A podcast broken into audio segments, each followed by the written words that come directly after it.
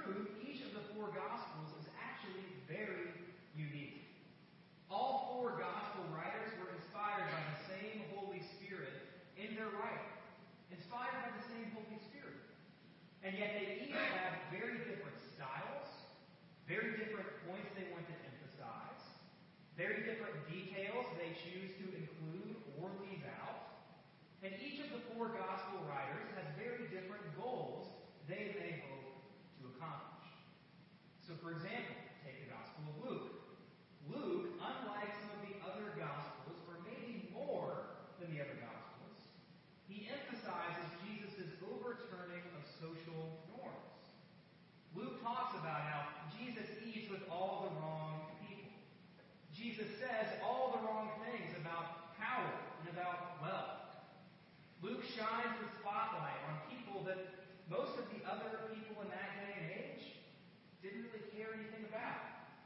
He shines the spotlight on people who are sick, people who are poor, women, children, those that many people back then didn't pay any attention to. Luke talks about them a lot. Another thing that's unique about Luke is that he spends very little time focusing on the disciples. His gospel is all about Jesus. The disciples are mostly passive characters. For much of the gospel of Luke, the disciples, they're just observers to all the real action. Another thing that's unique is that Luke focuses a lot on travel. Over half of the gospel of Luke takes place during one long, winding journey. Hence the title of the sermon series being A Journey so while Luke has some things that are unique about his gospel, there are also things that he does that the other gospels do too. Luke demands and challenges us to consider some questions that lots of people still wrestle with today, 2,000 years after Jesus walked the earth. They're questions that we might think we know all the answers to because we've been in church for a while or because we've read the Bible once or twice, maybe, or because we've attended a certain number of services. But the truth is that even though we may be followers of Christ, there are questions that Luke asks that maybe we need to reconsider. Questions that we may need to revisit. For example, Luke might ask us, Who is Jesus? Who is this man? It may sound kind of simple to somebody who's been a Christian for a long time. We can spell out all the answers about, oh, well, he's 100% God and 100% man. He died on the cross. He was born at approximately this time of the virgin. He died a approximately that time. We can spout all the facts. But maybe the Gospel of Luke will challenge us to reconsider that question. And maybe think about it a little bit more deeply. Luke will ask the question, okay, this Jesus that you claim to follow, what exactly did he do and what exactly did he say? Because if you claim to follow him, shouldn't your life, shouldn't your actions kind of look similar to his life and his actions? And Luke may ask the question as well where is Jesus going on this long journey that takes up 15 chapters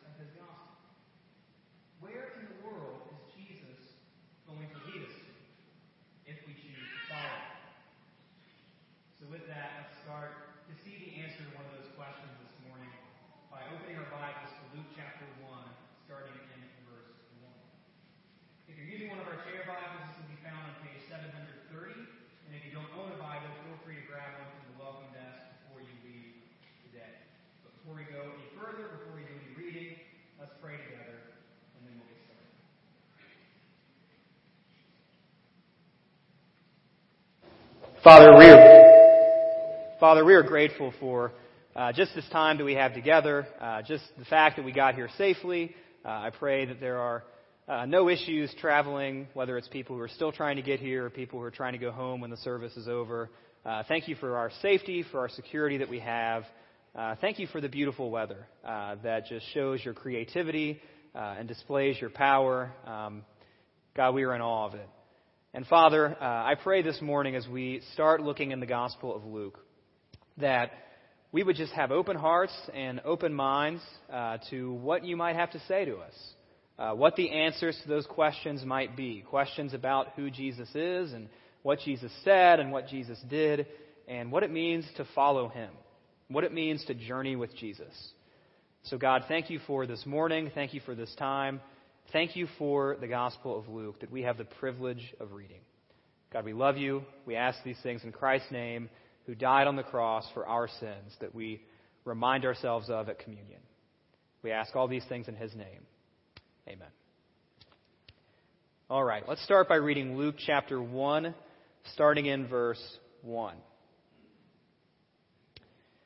Inasmuch as many have undertaken to compile a narrative of the things that have been accomplished among us, just as those who from the beginning were eyewitnesses and ministers of the word have delivered them to us, it seemed good to me also, having followed all things closely for some time past, to write an orderly account for you, most excellent Theophilus, that you may have certainty concerning the things you have been taught.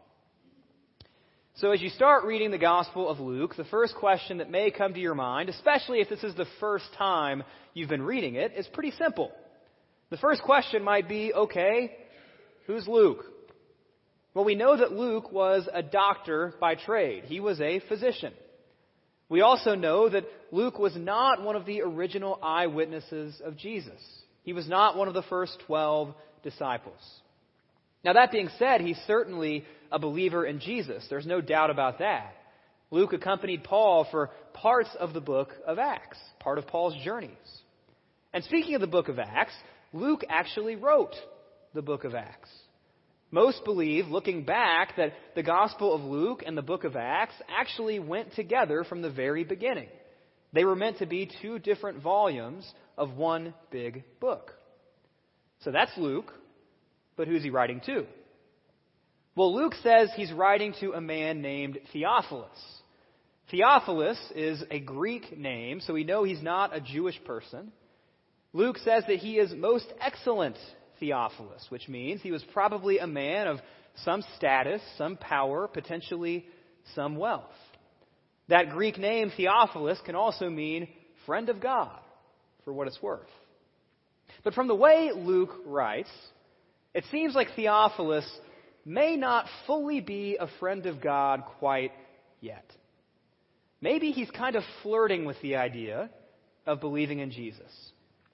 He's kind of flirting with the idea of being a full on believer. He's standing at the edge of the pool. He's maybe dipped his toes in the water a little bit, but he's still just not quite ready to take the plunge and really follow Jesus.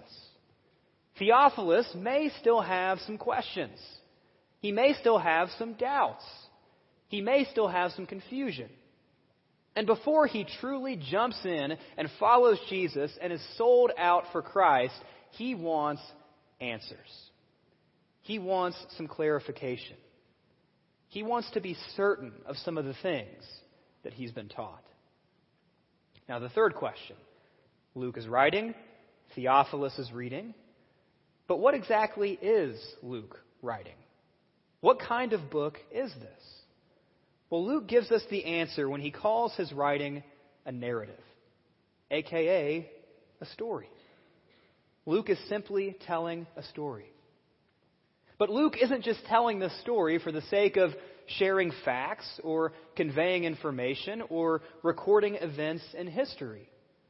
Luke has a bigger goal in mind. He specifically says that he's writing so Theophilus, may have certainty of all the things he's heard about Jesus. That's why Luke goes to painstaking details in his writing. That's why he interviews eyewitnesses. That's why he does his research. That's why he does his homework on Jesus with a doctor's precision. Luke takes very seriously this goal and this challenge of writing an orderly account for Theophilus. He takes this calling and this responsibility very, very seriously because he really wants to answer Theophilus' questions. And consider another phrase that you see in verses 1 through 4. A phrase Luke uses, what has been accomplished? What has been accomplished? Now, why would Luke say that? After all, that phrase, what has been accomplished, that's not quite as simple as saying, hey, Theophilus, this is the stuff that happened. He didn't have to say what has been accomplished. But for him to say what has been accomplished, he's implying that someone accomplished it. That this story that we're reading isn't just some pleasant story. It isn't just some made up fairy tale. It's not just some interesting set of circumstances or some kind of ironic set of coincidences. This is something much different and much bigger than just that. When Luke says the things that have been accomplished, he's indicating that this story is about God moving and God acting in history by sending his son, Jesus. By sending the one that Theophilus has heard so much about. The one that Theophilus still has questions about. Now, as you move forward in the Gospel of Luke, past verses 1 through 4, as you get into chapters 1 and 2, you see the birth of John the Baptist. We covered that a couple of weeks ago over Christmas. We also see the birth of Jesus. We see Mary's song of worship. We see Zechariah's prophecy. We see one of the unique features of Luke's gospel that we mentioned a few minutes ago. We see the prominence of women. In the first couple chapters, Mary and Elizabeth get a lot of attention. Meanwhile, the husbands, Zechariah and Joseph, well, Zechariah doubts, and Joseph doesn't say much of anything at all. In these chapters, we see Jesus presented at the temple, where Simeon and Anna rejoice. They worship that the Messiah has finally been born. The long awaited deliverer that they've heard so much about has finally come, and they rejoice over it. But then something changes. We see it in verse 39 of Luke chapter 2. We see a transition occur. And when they, Joseph and Mary, had performed everything according to the law of the Lord, they returned into Galilee to their own town of Nazareth. And the child grew and became strong, filled with wisdom, and the favor of God was upon him. Now, these verses, verses 39 and 40, are actually pretty important because this is the point where we leave the birth story of Jesus. From this point forward, Jesus is no longer a baby. He doesn't stay a baby forever. And when we pick him up in the next verse, we see that he's 12 years old. Verse 41. Now his parents went to Jerusalem every year at the feast of the Passover. And when Jesus was 12 years old, they went up according to custom. And when the feast was ended, as they were returning, the boy Jesus stayed behind in Jerusalem. His parents did not know it, but supposing him to be in the group, they went a day's journey. But when they began to search for him among their relatives and acquaintances, and they did not find him, they returned to Jerusalem, searching for him. After three days, they found him in the temple, sitting among the teachers, listening to them and asking them questions. And all who heard him were amazed at his understanding and his answers. And when his parents saw him, they were astonished. And his mother said to him, Son, why have you treated us so? Behold, your father and I have been searching for you in great distress. So again, we pick up where Jesus is 12. No longer a baby.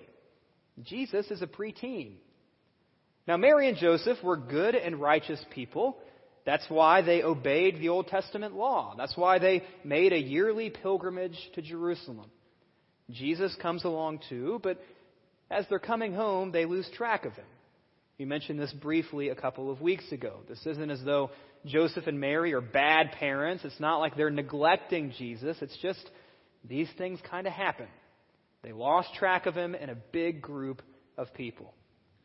So, of course, they return to Jerusalem to search for him. And finally, after three days, they find him in the temple. And what else is Jesus doing but blowing the minds of the religious teachers with his wisdom? Can you imagine being in Jesus' Sunday school class? That's what we have here. People can't believe at how wise this 12 year old boy is. He's asking questions that he has no business asking.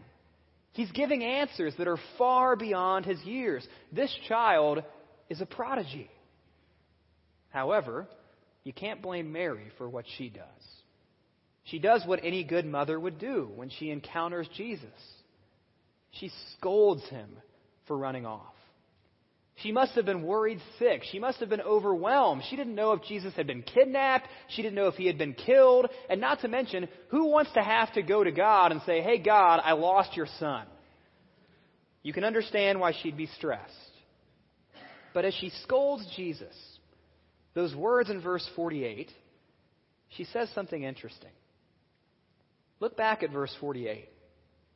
Can you see what it is that Mary says that is just a little bit peculiar? Maybe she says it's because it's the heat of the moment. Again, she's emotional. Again, she's overwhelmed. Her son had gone missing. Maybe she says it because, for purely practical reasons, she's right. But what she says is this she refers to Joseph as Jesus' father. Hmm. Interesting. How will 12 year old Jesus respond to that? Your father and I have been in great distress. Verse 49. And Jesus said to them, Why were you looking for me? Did you not know that I must be in my Father's house? And they did not understand the saying that he spoke to them. And he went down with them and came to Nazareth and was submissive to them. And his mother treasured up all these things in her heart. And Jesus increased in wisdom and in stature and in favor with God and man. Verse 49 of Luke chapter 2. Don't misunderstand how important those words are. Those are the first words of Jesus that we have recorded. The first time Jesus speaks in any of the Gospels, Luke 2 49. And in those very first words that we ever hear out of the mouth of God's Son, what is it that he says? Well, to his mother, he gently, yet directly, corrects and reminds her of who his real father is. When Jesus responds to Mary, he's essentially saying to her, Mom, what do you mean that my father has been looking for me? What do you mean that my father has been in great distress? I've been here with my father this whole time. I've been here with my real, true father in his temple. Some translations may say, Did you not know that I must be about my father's business? Did you not know that I must be about my father's business? Regardless of what your translation says, the message is the same. Now, Mary doesn't appear to know how to respond. Neither does Joseph. You really can't blame them. That's a lot to take in. But nonetheless, Jesus submits to Joseph, he submits to Mary, and he returns home. But they treasure and store these things up in their hearts. Now, as you start out the Gospel of Luke, this is where you start to see something that Luke is doing you start to see that Luke is very intentionally pressing a specific question. And the question that Luke is wrestling with and presenting to Theophilus and to you and to me and to anyone else who reads his gospel is this Who is this man that we're journeying with? Specifically, whose son is this? Who is Jesus' father? Well, Luke has already started to beg the question from the very beginning of the book. In the story of the virgin birth, Luke makes it clear that Joseph is not Jesus' father. Look at Luke 1 31 and 32. Gabriel says to Mary, And behold, you will conceive in your womb and bear a son, and you shall call his name Jesus. He will be great and will be called Son of the Most High. Son of the Most High, not Son of Joseph. Verse 35. The Holy Spirit will come upon you, and the power of the Most High will overshadow you. Therefore, the child to be born will be called Holy, the Son of God, not the Son of Joseph. You add this event to the virgin birth, the event in the temple. Well, Luke is making it very clear that Joseph is not Jesus' father. You go forward just a few more verses, and Jesus' baptism, which we discussed on Christmas Eve, it becomes very clear who Jesus' true Father is. When the heavens open and the Spirit descends and God's voice proclaims, what does God's voice say? It says, This is my beloved Son. Not this is Joseph's beloved Son. Not that this is Mary's beloved Son, even though Jesus is very much Mary's Son. The emphasis from God is that this is my beloved Son. Are you starting to see what Luke is doing? In the first couple of chapters, he's got one message that he is driving home as hard as he possibly can. We see it again in chapter 3, verse 23. Jesus, when he began his ministry, was about 30 years of age. Again, we have another transition where he's not a baby anymore, he's not a 12 year old anymore, now he's 30. When he began his ministry, he was about 30 years of age, being the son, as was supposed, of Joseph. Now, we're not going to read the entire genealogy that follows, but I just wanted to point out something that Luke didn't have to mention. He didn't have to include it, and yet he did he includes those parentheses that Jesus was the supposed son of Joseph. He's basically saying, Theophilus, everyone around Jesus thought that he was Joseph's son. He thought it was a typical father son relationship. They thought it was your average family. But you and I know better. You and I know different. We know that Jesus is not really Joseph's son, he's God's son. And Luke is making it crystal clear in the first few chapters of his gospel who this man actually is. He doesn't want Theophilus. He doesn't want any other readers. He doesn't want you and he doesn't want me to have any doubt or any confusion or any second thought of who this man actually is. This man is the Son of God. We see it stressed in the story of the virgin birth. We see it stressed when Jesus is 12 years old at the temple. We see it stressed when he's baptized by John. We see it stressed when he's 30 and he's the supposed son of Joseph. Luke is hitting the same point over and over and over and over again. But just for good measure, Luke includes one more example I'd like to look at this morning. And we see that in Luke chapter 4, starting in verse 1. And Jesus, full of the Holy Spirit, returned from the Jordan and was led by the Spirit in the wilderness for 40 days, being tempted by the devil. And he ate nothing during those days. And when they were ended, he was hungry. The devil said to him, If you are the Son of God, Command this stone to become bread. Now, Satan's temptation that we talked about on Christmas Eve, it starts with a challenge. It starts with those words, if you are the Son of God. Luke is trying to emphasize that Jesus really is God's Son. Meanwhile, Satan's trying to do the exact opposite. He's trying to tempt Jesus to reject God as his Father. Because Satan knows that if he succeeds, If Jesus does reject God as his Father, then God's entire plan for redemption, God's entire plan for restoration, God's entire plan for the forgiveness of sins and the coming of his kingdom, all of that stuff utterly fails if Jesus rejects God as his Father.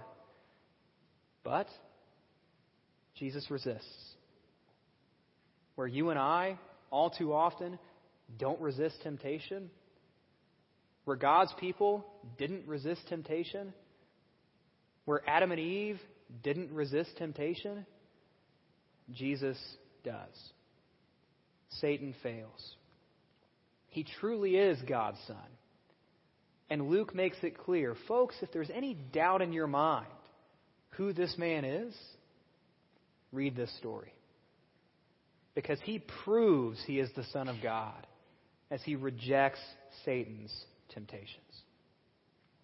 In the first four chapters of Luke's Gospel, we have five different examples that make it crystal clear who this man actually is, who Jesus' father is.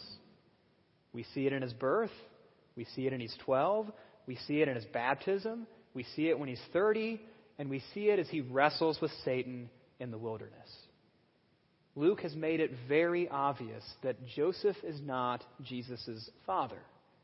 God is Jesus' father. And Jesus' loyalty rests with God above all else. Joseph was a wonderful guy. Joseph put shoes on Jesus' feet. He put clothes on Jesus' back. He probably taught him everything he knew about what it meant to be a human and what it meant to be a man. But Jesus' loyalty rests with his true father. He must be about his true father's business, no one else's. Now, Satan attempts to compromise that loyalty. Satan attempts to cast doubt on whether or not Jesus is truly God's Son. But Satan fails. So, as he writes these first few chapters of his gospel, Luke is saying, So, Theophilus, so, reader, so, Prairie View, before we go any further on this journey with Jesus, before we take a single step on this path that Jesus is leading us down, don't be mistaken for a second who it is that you're journeying with. Don't be mistaken for a second who it is that you're following. Because this man is the Son of God. And now that we know that, now that Luke has made that so clear, the journey can actually begin chapter 4, verses 14 and 15. And Jesus returned in the power of the Spirit to Galilee, and a report about him went out through all the surrounding country. And he taught in their synagogues, being glorified by all. So, as we embark on this journey with Jesus together through the Gospel of Luke, may none of us have any doubt about who it is that we're traveling with. May none of us have any doubt that this man who we're walking down the road with, who we're following, this man is not just an impressive teacher or some miracle worker or some compassionate healer or some charismatic leader. And this man certainly isn't just a carpenter's son. This man is the Son of God. And as we follow him, it's going to become more and more clear that he really is about his true Father's business. And he invites us to be about his Father's business too. And in the weeks ahead, as we read, we find out what exactly that really means. Let's pray.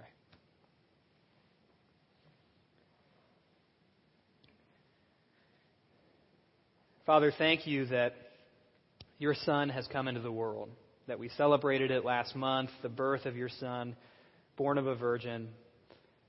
But God, thank you that he didn't stay a baby forever. Thank you that he grew physically, that he grew in wisdom and stature and favor with God and with man. Thank you that he turned 12. Thank you that he turned 30. And thank you that he started a ministry. God, I pray that as we look through this ministry together, as we see the confrontations with different people, as we see the conversations with other people, as we see teachings and healings and miracles and all kinds of stuff, God, I pray that we would just be fully aware of who it is that we're talking about. Luke doesn't allow us to debate who it is. He wants us to have certainty of who it is that he's talking about. And that man is the Son of God. May we follow him. May we learn from him. May we glorify him. May we worship him every single step of the journey ahead. God, we love you. We praise you. We ask all these things in Christ's name. Amen.